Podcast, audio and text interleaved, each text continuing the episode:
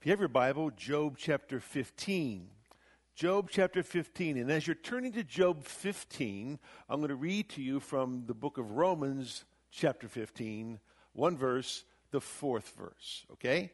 So as you turn to Job 15, I'm reading Romans 15. Verse number 4 says, For whatever was written in earlier times was written for our instruction, so that through perseverance and the encouragement of the Scriptures, we might have hope. Paul affirms the value of Scripture in verse 4 of Romans chapter 15. Paul affirms the authority of Scripture in this verse.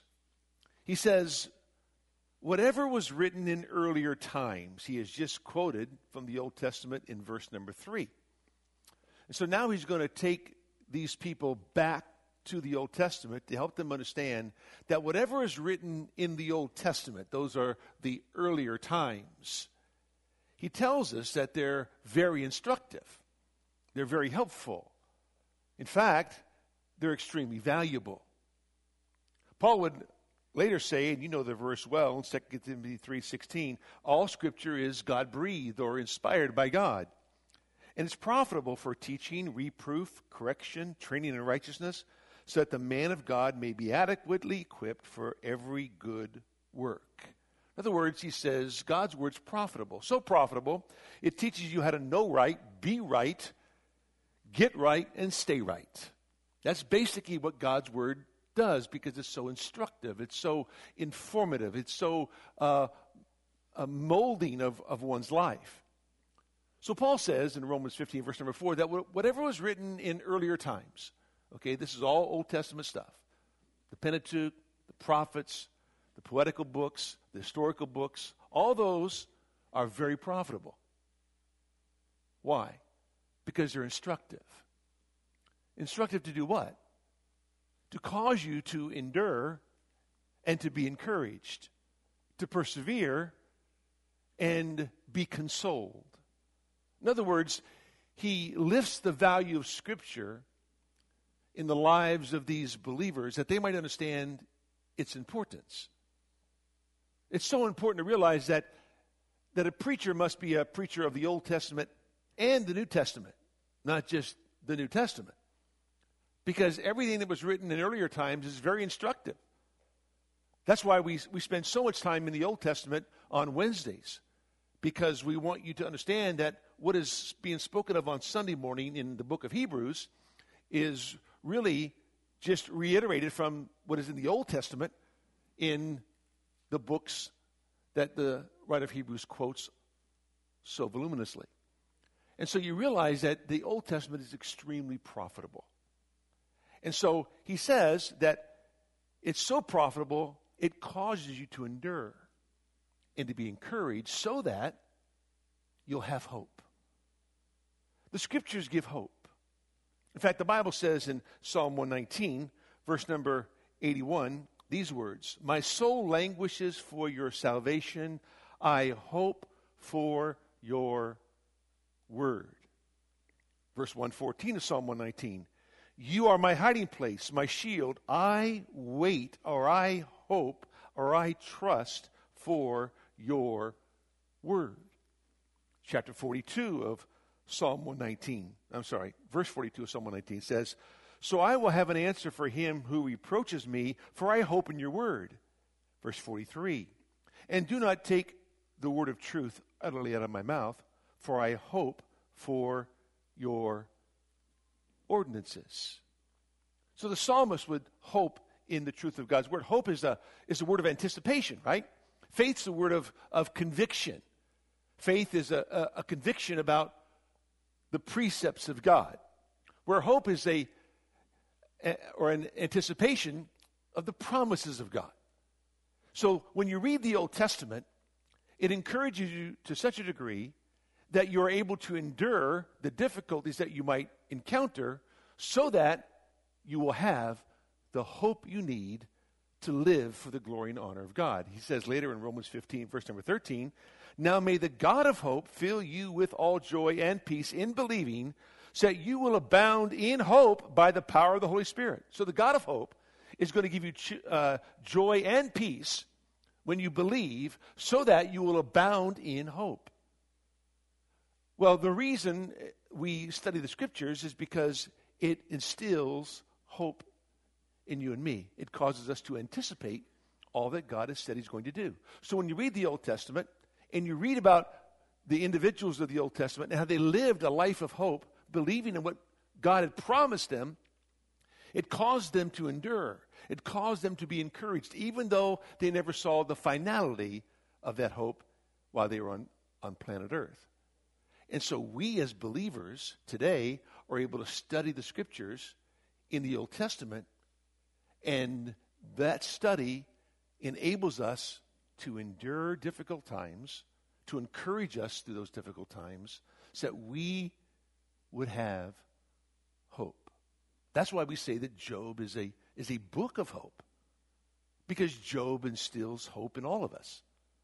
In fact, when he says in chapter 13, though he slay me, I will hope in him. I will trust in him. I will believe in him. Job had hope. That is, he had a life centered on anticipation of all that God was going to do. And for people like you and me, we read the book of Job and we are able to understand more than Job ever knew. There is no reason for us not to endure, no reason for us not to be encouraged, and certainly there's no reason for us not to have any hope. Because our hope is based on the truth of God's word, who is the God of hope.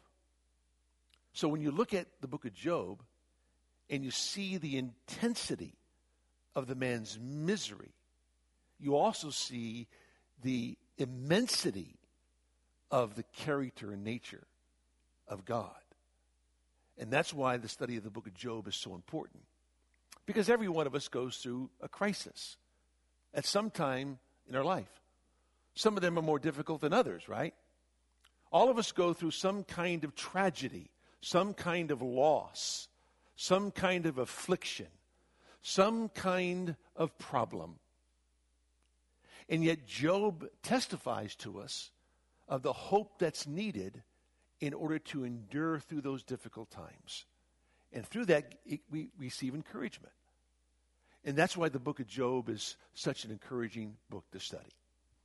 So, Paul would affirm that all these writings in the Old Testament, including the book of Job, were written for your instruction, so that through the perseverance and encouragement of Scriptures, you might have hope. So, our study should always lead us to having hope in the true eternal God of the universe. So, now you can turn with me to Job 15. From Romans 15 to Job 15. Job, as you know, is physically tormented beyond measure.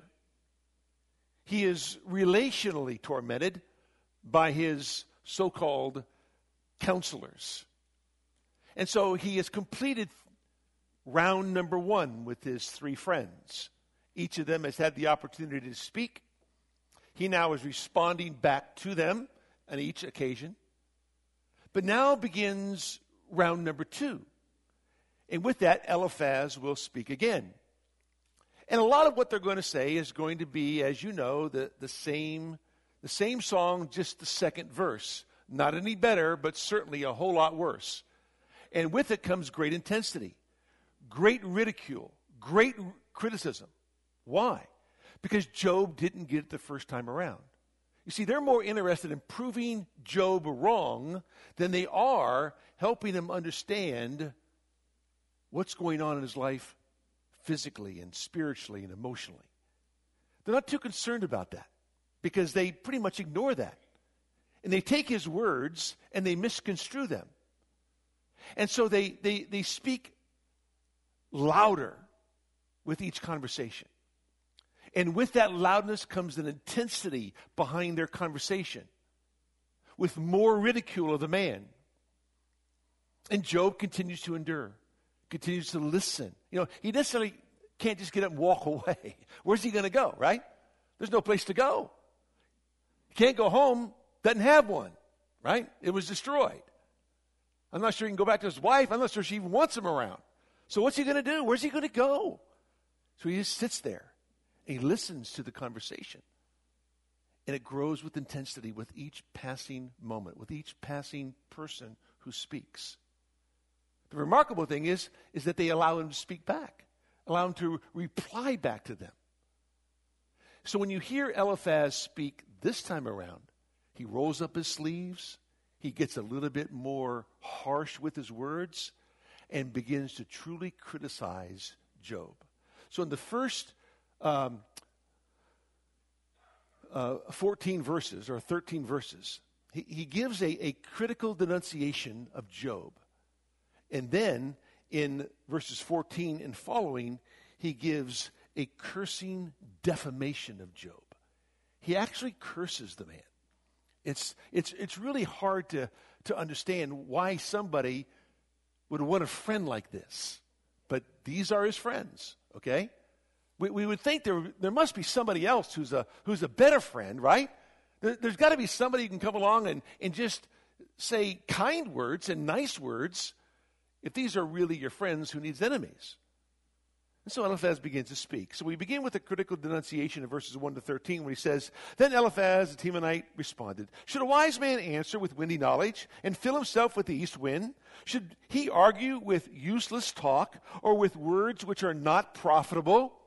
So he, he goes back to reiterate the fact that he is, Job, you're just a big bag of wind, a lot of hot air. You're not saying anything. But wait a minute. He just said, Though he slay me, I will I will hope in him. He's not speaking into the air. He's not speaking vain words with vain knowledge. He truly is expressing his trust in his God, his belief in his God. And his heart cries out to God. But Eliphaz, see, sees him as one who speaks with the wind of the east, a lot of hot air. On top of that, his words aren't profitable. But they are. But you see, they're not listening to his words. You, you ever been in a conversation with somebody where you're talking to them and, and they just can't wait for you to take a breath? Because once you take a breath, they now can talk. And they want to interject what they have to say. And sometimes they'll interrupt you. And these guys are sitting back listening to Job, anticipating him to take a breath, stop talking so they can interject what they believe is the right thing to say. But they're not listening to what he's saying. And so he begins to criticize him. Not only does he criticize the words of Job and the wisdom of Job, he criticizes the devotion of Job. Listen to this. Indeed, you do away with, with reverence or fear and hinder meditation before God. Job, obviously, you don't really live a life of fear, a fear in God, a reverence for God. Because surely, if you were meditated upon God, that wouldn't be the case. So he condemns Job's private life, his time with, the Lord. Now, granted, if it was you or, or me, someone could say that, they'd probably be more accurate than they would be with Job. Job was a man who walked with God and loved his God and served his God.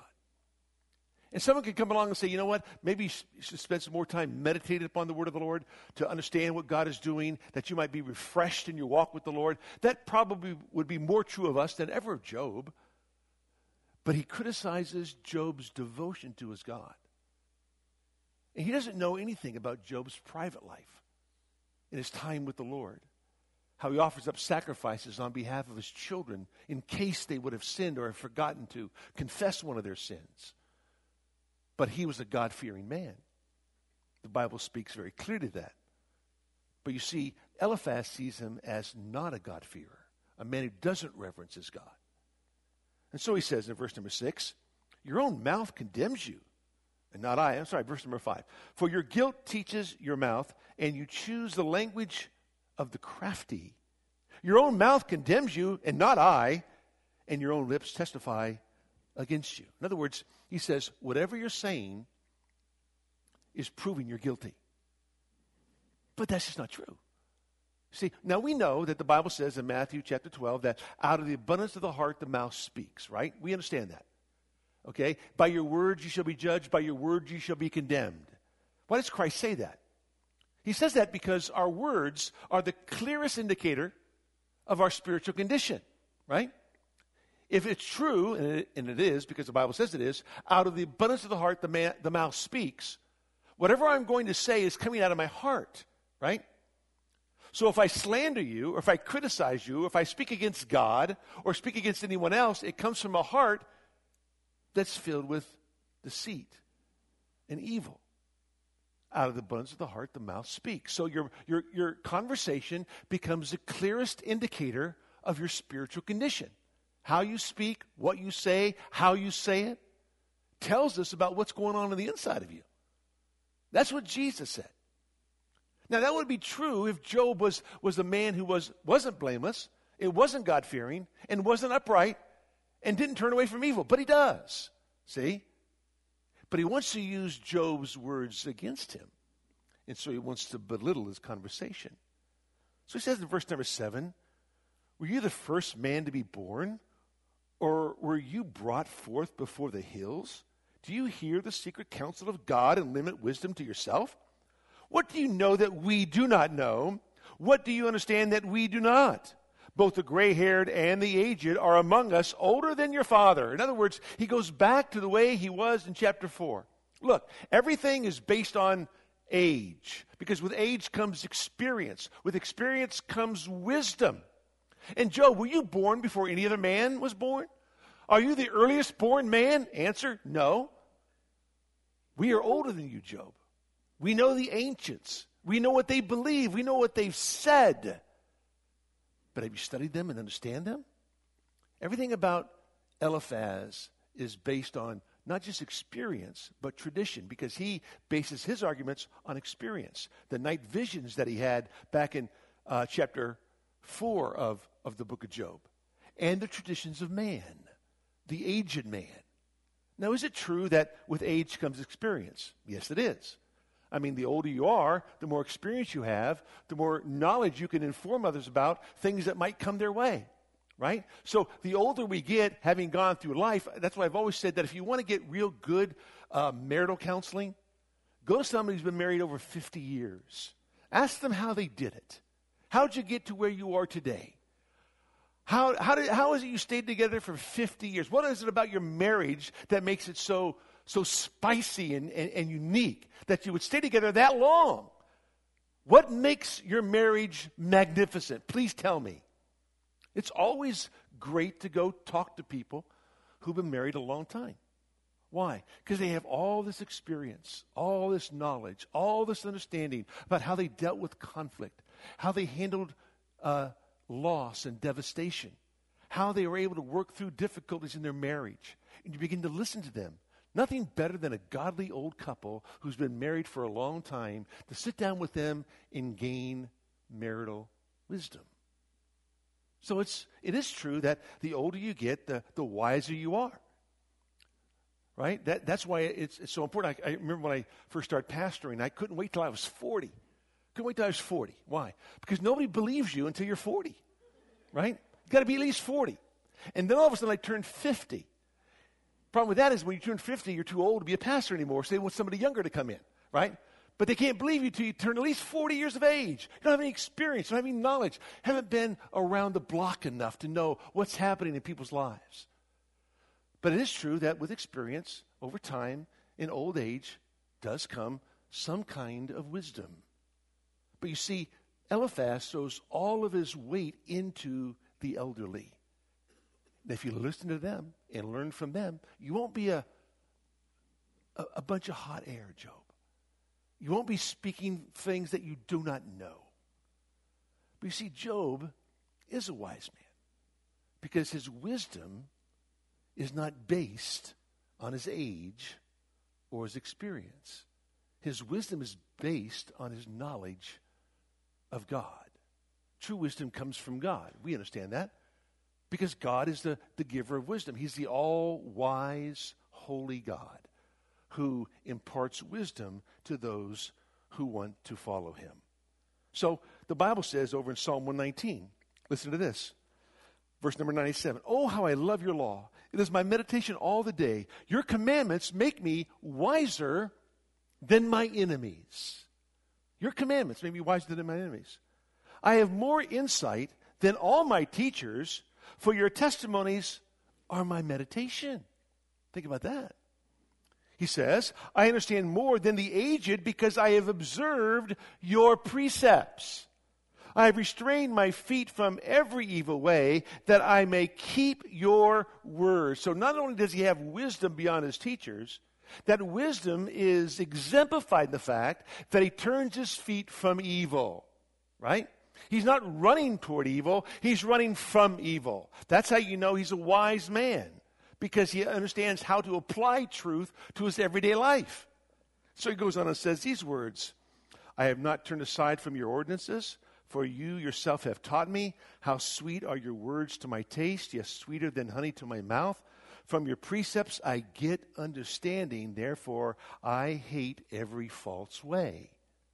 So the psalmist exemplifies the fact that as I study your ordinances, as I love your law, it's my meditation all the day. It makes me wiser than my enemies. I have more understanding than my teachers because it's your word, O Lord, that gives me the wisdom that I need to help me turn away from evil. Help me hate all those things that would bring a hindrance to my walk with the Lord. One author said this about Eliphaz and uh, Bildad and Zophar. He says, during the second round of speeches, the fire becomes hotter as his three friends focus more on proving Job wrong than on giving Job help. You ever met people like that? They got to prove you're wrong. They're not here to help you. It's going to prove that your belief is wrong. So, after all, their own peace of mind was at stake, and they were not about to surrender. If Job was not a sinner being punished by God, then the three friends' understanding of God was all wrong.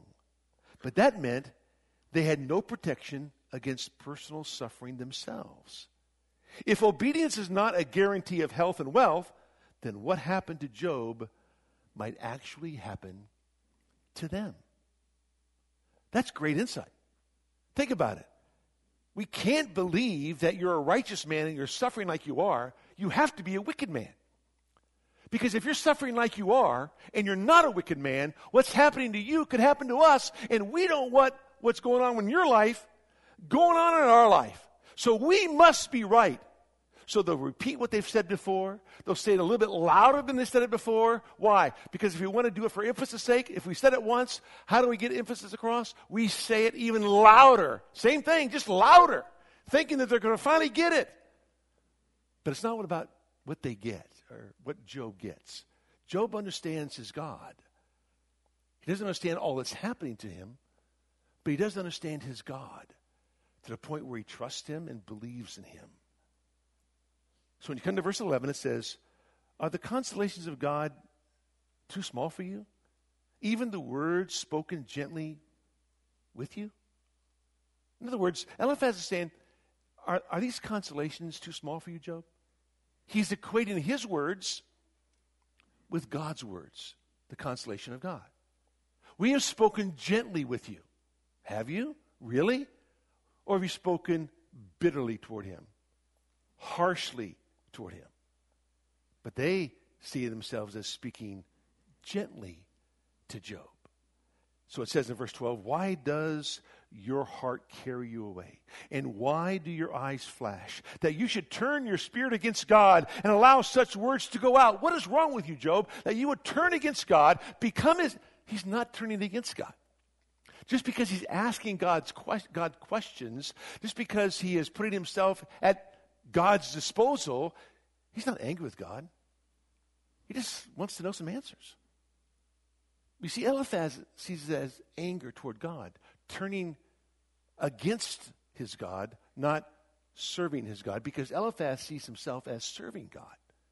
Eliphaz himself sees himself as being on God's side and giving Job the consolations of God. And so when you come to verse number 15 or 12, he says, I'm sorry, verse 14, what is man that he should be pure, or he was born of a woman that he should be righteous? And this begins the second part, the cursing defamation of Job. Now, he is right about this. He is right. What is man that he should be pure? He's not. or he who is born of a woman that he should be righteous. He's not, right? Man's born in sin. For all sin and fallen short of the glory of God, right? In sin did my mother conceive me. So he's got this part right of his theology. But the problem with it is that he wants to incorporate Job in this argument. So he says in verse 15, Behold, he puts no trust in his holy ones, and the heavens are not pure in his sight. How much less one who is detestable and corrupt? Man who drinks iniquity like water. In other words, he's talking about man who loves to sin.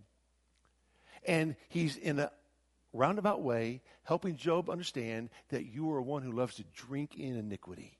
You love to sin because you have some secret sin that has not been exposed. Because down deep, this is what you really are.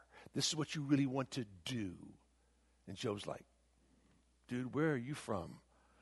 And so he says in uh, verse number 17, I will tell you, listen to me. And what I have seen, I will also declare. In other words, what I've seen is my experience. And so I'm going to declare to you what I've already seen. Not what I know to be true, but what I've seen.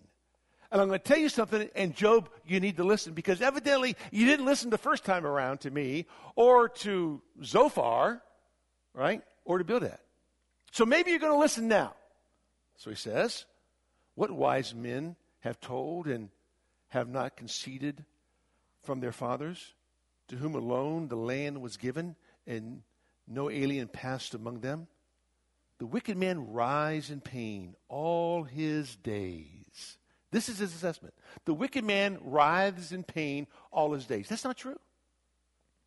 You see, if Job is wicked, like they say he is, he'd be in pain all the days of his life. But everything was great until Satan invaded his life, right? Things were going good. They were celebrating with the family. Money was in the bank. Cattle were in, were in the stall. Camels were everywhere. Servants were everywhere. Things were great. The wicked don't writhe in pain all day long. But that's his assessment, see? You know wicked people. You don't see them in pain all day long. In fact, that's what the psalmist said in Psalm 73. And read throughout the Psalms, and they always ask the question why do the wicked men prosper so well? Why do those against God seem to, to see, seem to live life at ease in such luxury? That's always a perplexing question. But that's the grace of God. See? And so he says, and numbered are the years stored up for their ruthless. That's true. Their days are numbered. He's got that part right. Sounds of terror are in his ears, while at peace or prosperity, the destroyer comes upon him. We see very subtly that's Job. Why is it peace? Why he's prosperous? All of a sudden, the destroyer comes. And all of a sudden, suddenly, out of nowhere, things are destroyed. He does not believe that he will return from darkness, and he is destined for the sword. He wanders about for food, saying, Where is it? He knows that a day of darkness is at hand. Distress and anguish terrify him. They overpower him like a king ready for the attack because he has stretched out his hand against God and conducts himself arrogantly against the Almighty. Now remember, he's already said earlier on that he is angry with God. So you have to understand what Eliphaz is saying here. He is trying to help Job understand this is you, Job. You are a wicked person, and you need to be cursed for your wickedness.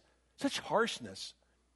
He says in verse number 26 he rushes headlong at him with his massive shield, for he has covered his face with this fat and made his thighs heavy with flesh.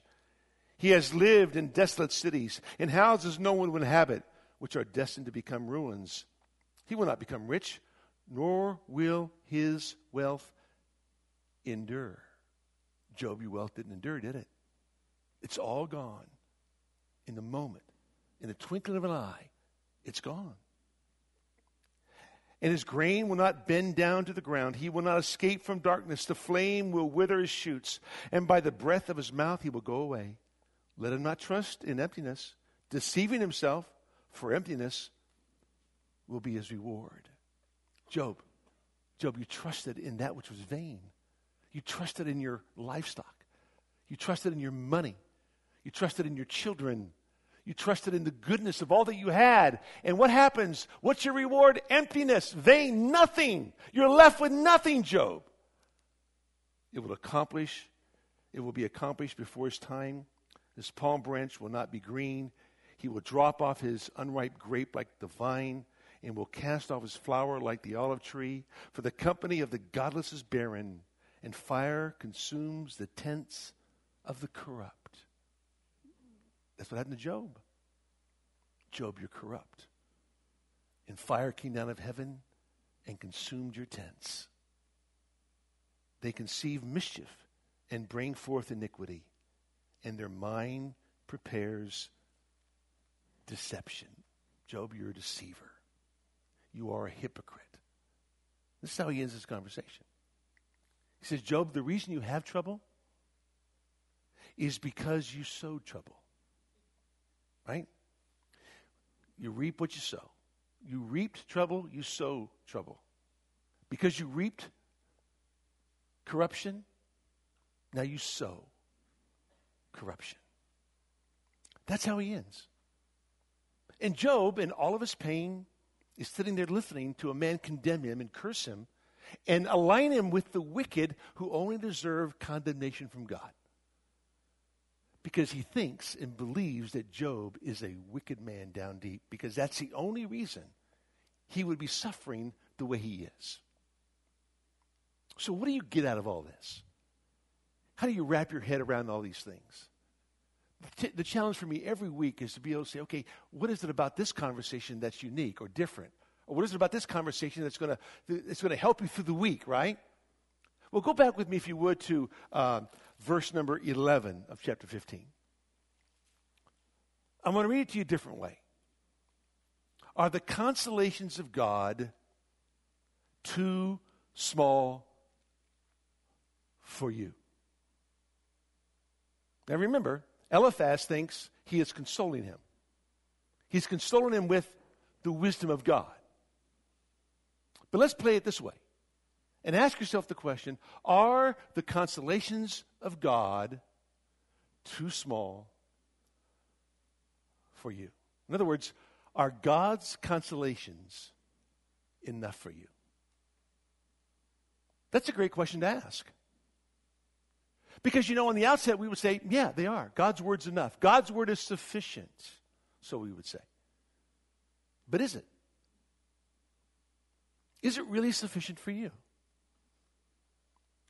The Bible says in, in Psalm 94, verse number 19, when my anxious thoughts overwhelm me, thy consolations delight my soul. Is that you? Are the consolations of God too small for you? In other words, when you are anxiety filled, when you are anxiety ridden because of all the pressures of life, do the consolations of God delight your soul? Or do you need something else to delight your soul? Is God's word truly sufficient? Are the consolations of God enough for you? That's a great question to ask. Because when things are going well, we would say yes. Things are great. But sure, uh, uh, as, as, as certain as, as hard times are, and when they come, we have to ask ourselves what happens when my anxious thoughts overwhelm me? Such as, what about my job? I lost my job. How am I going to pay my mortgage? And my anxious thoughts overwhelm me. Or how about this? My, my, my, my wife walked out on me for another man. How is it the consolations of God are enough? Or are they? How is it in the midst of adversity that the consolations of God are enough for you? The Bible says over in the, the book of Proverbs, Proverbs chapter 12, verse number 25, that anxiety in the heart of a man weighs it down. But a good word makes it glad. Anxiety in the heart of a man weighs it down. You ever been anxious? You ever worry about something? anxious about what's going to happen tomorrow or next week. Will I get the job? Will I get accepted? Will I be invited out on a date for Valentine's Day, which is right around the corner? Anxiety in the heart of a man weighs it down. It's a great burden to be anxious driven. But a good word makes it glad. What's the good word? Is a good word you have a job? Is a good word you have a date? Is a good word, hey, it's a boy. What's the good word? Well, Hebrews 6 tells us that, verse number 5, that God's word is the good word. That's important. So we ask ourselves this question Are the consolations of God enough for you?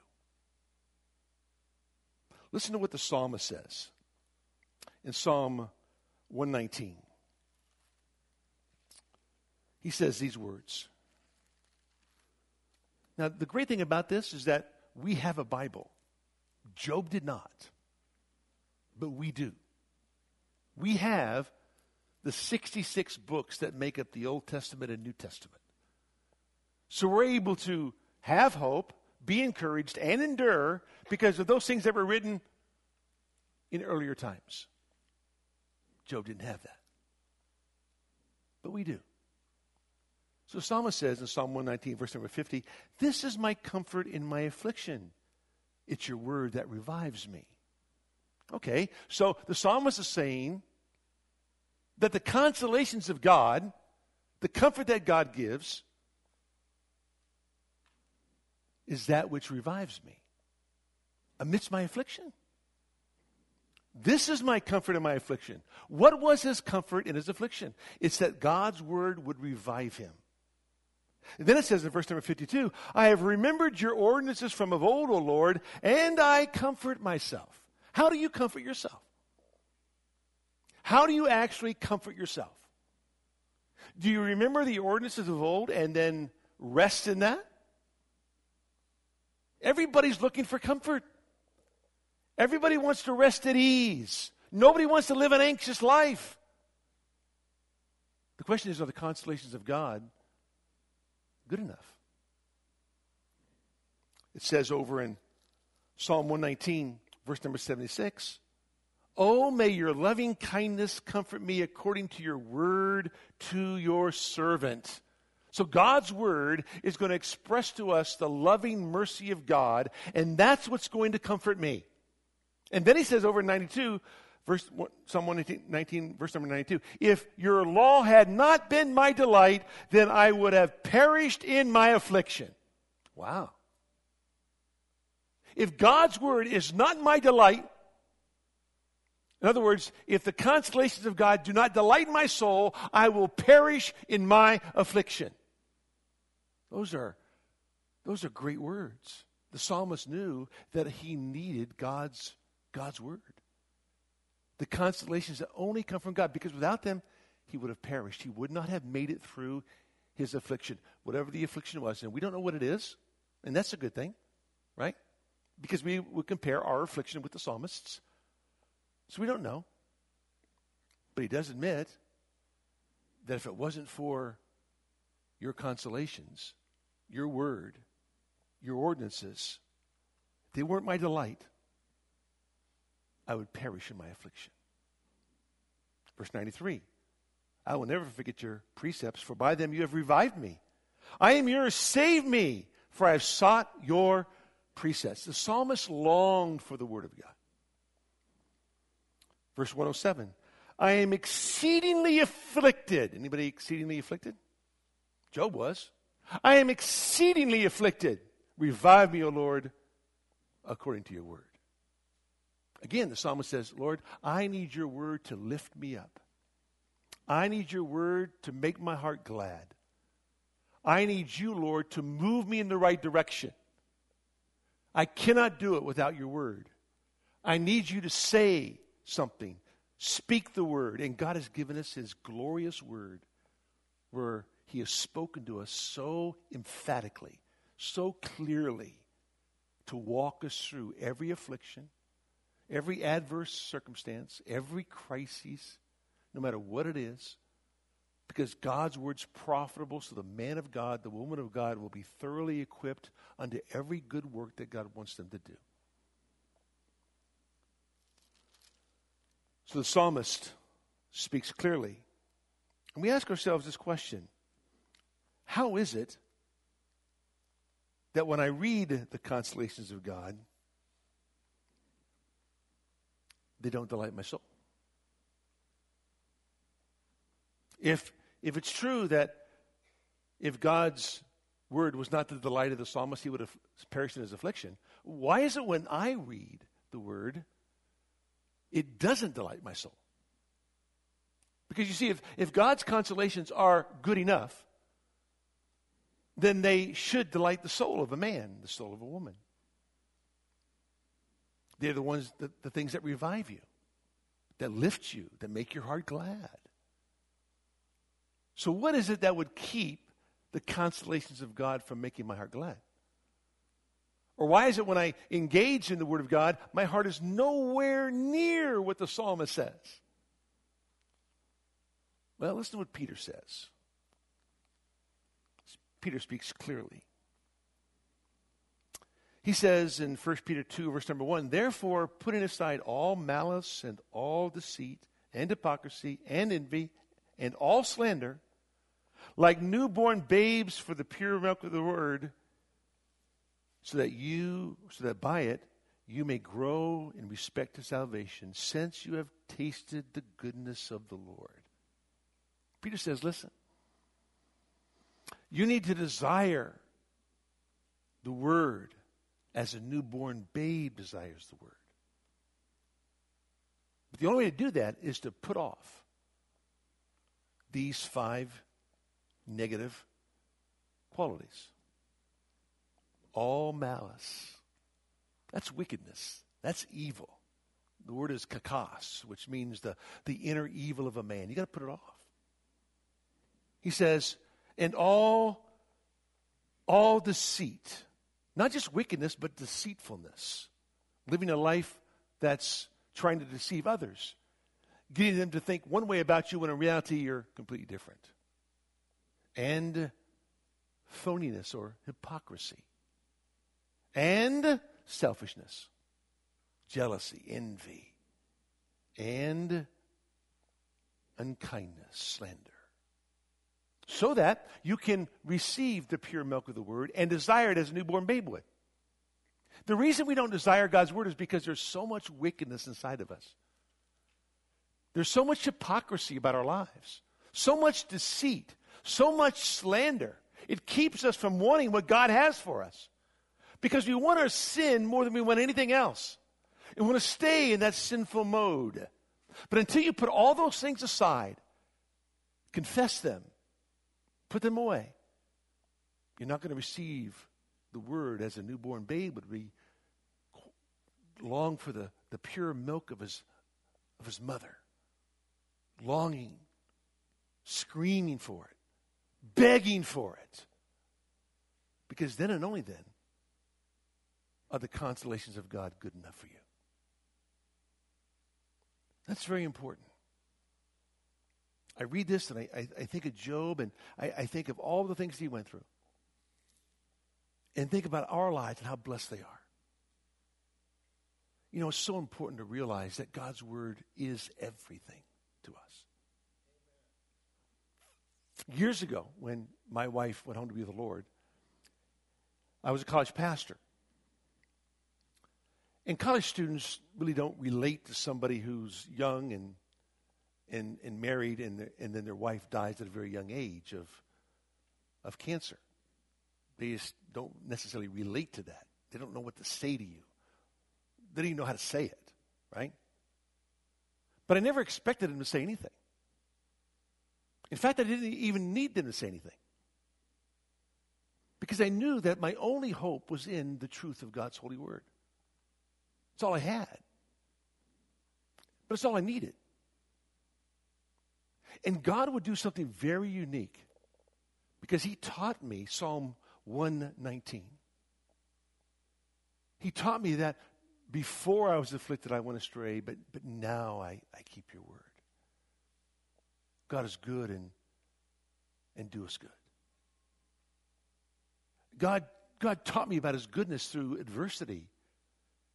Through 15 months where uh, my wife Sandy was suffering with cancer and, and losing all of her hair and, and, and, and losing weight and, and suffering day after day after day, there was really nothing I could say, say to her that would bring her comfort, except the words of Scripture. That's it. So we just read the Scriptures. And that would bring consolation to her heart, to her soul. Not knowing the consolation it was bringing me at the same time. So when the Lord took her home, I realized that in order for me to minister to those around me, I had to, I had to make sure I understood God's word in the face of adversity and difficulty. And the Lord was so good, so gracious. And I learned to long for the, for the pure milk of the word. I longed to be in the word because it was only the word of God that would sustain me in my loneliness, in my isolation. It was only the word of God that would come alongside and, and be my, my comforter. It was only the Word of God that did that. No one else could fill that void. No one else could fill that emptiness. Why? Because it was too deep to fill. There was no entertainment that could fill the emptiness. There was no one individual that could fill the emptiness. But it was the Word of God that could fill the emptiness. Because God speaks to us through His Word. And so when my anxious thoughts began to overwhelm me, it was the consolations of God that delighted my soul. And it was only by the grace of God that that was able to happen. But it's true that God's word is enough. Whatever affliction you're going through, whatever difficulty you're facing. Because if it's not, then God's a liar. His word's not true. If it doesn't work to save you from your sin, and that's what it does, right? We're born again by by the, by the word of God, right? Faith cometh by hearing, and hearing by a word about the Christ, right? So we're, uh, James 1.18 says the same thing. It's, it's the word of God that saves us. If God's word is powerful enough to save us from our sin, then why wouldn't God's word be powerful enough to console us in all of our discomfort and all of our problems? That's why it says we have a high priest who can sympathize with our weaknesses, who is tempted in all points like we are, yet without sin, so we can boldly go before the throne of grace, that we might receive mercy in time of need. And God's word, or God always works in conjunction with his word and his spirit. Always. God doesn't work without His Word or without His Spirit. It's the Spirit of God that's in us. And the Spirit of God uses the Word of God to illuminate our hearts and minds that we might be able to say, the consolations of God, yes, they are enough. So as you go through the rest of Job and realize that you hold in your hand that book which he did not have, but you do. You do we have no excuse, no excuse for the consolations of God to delight our soul. They are more than enough. Let's pray. Father, we thank you, Lord, for our time together this evening. For truly, Lord, you are a great God and you alone are worthy of praise. Thank you for giving us your word, the spoken word of the living God. It is a living word. It gives a living hope to dead souls. Thank you, Father. Our prayer is that, Lord, your word would manifest itself in our lives. And that we would truly trust you for everything. And that, Lord, when those times of anxious thoughts arise, maybe like the psalmist, say, when they overwhelm me, when they consume me, I'm driven to the consolations of God. But there is my joy. There is my hope. There's my rest. There is my peace There is my solace that we can rest in the truth of all that you said. In Jesus' name, amen.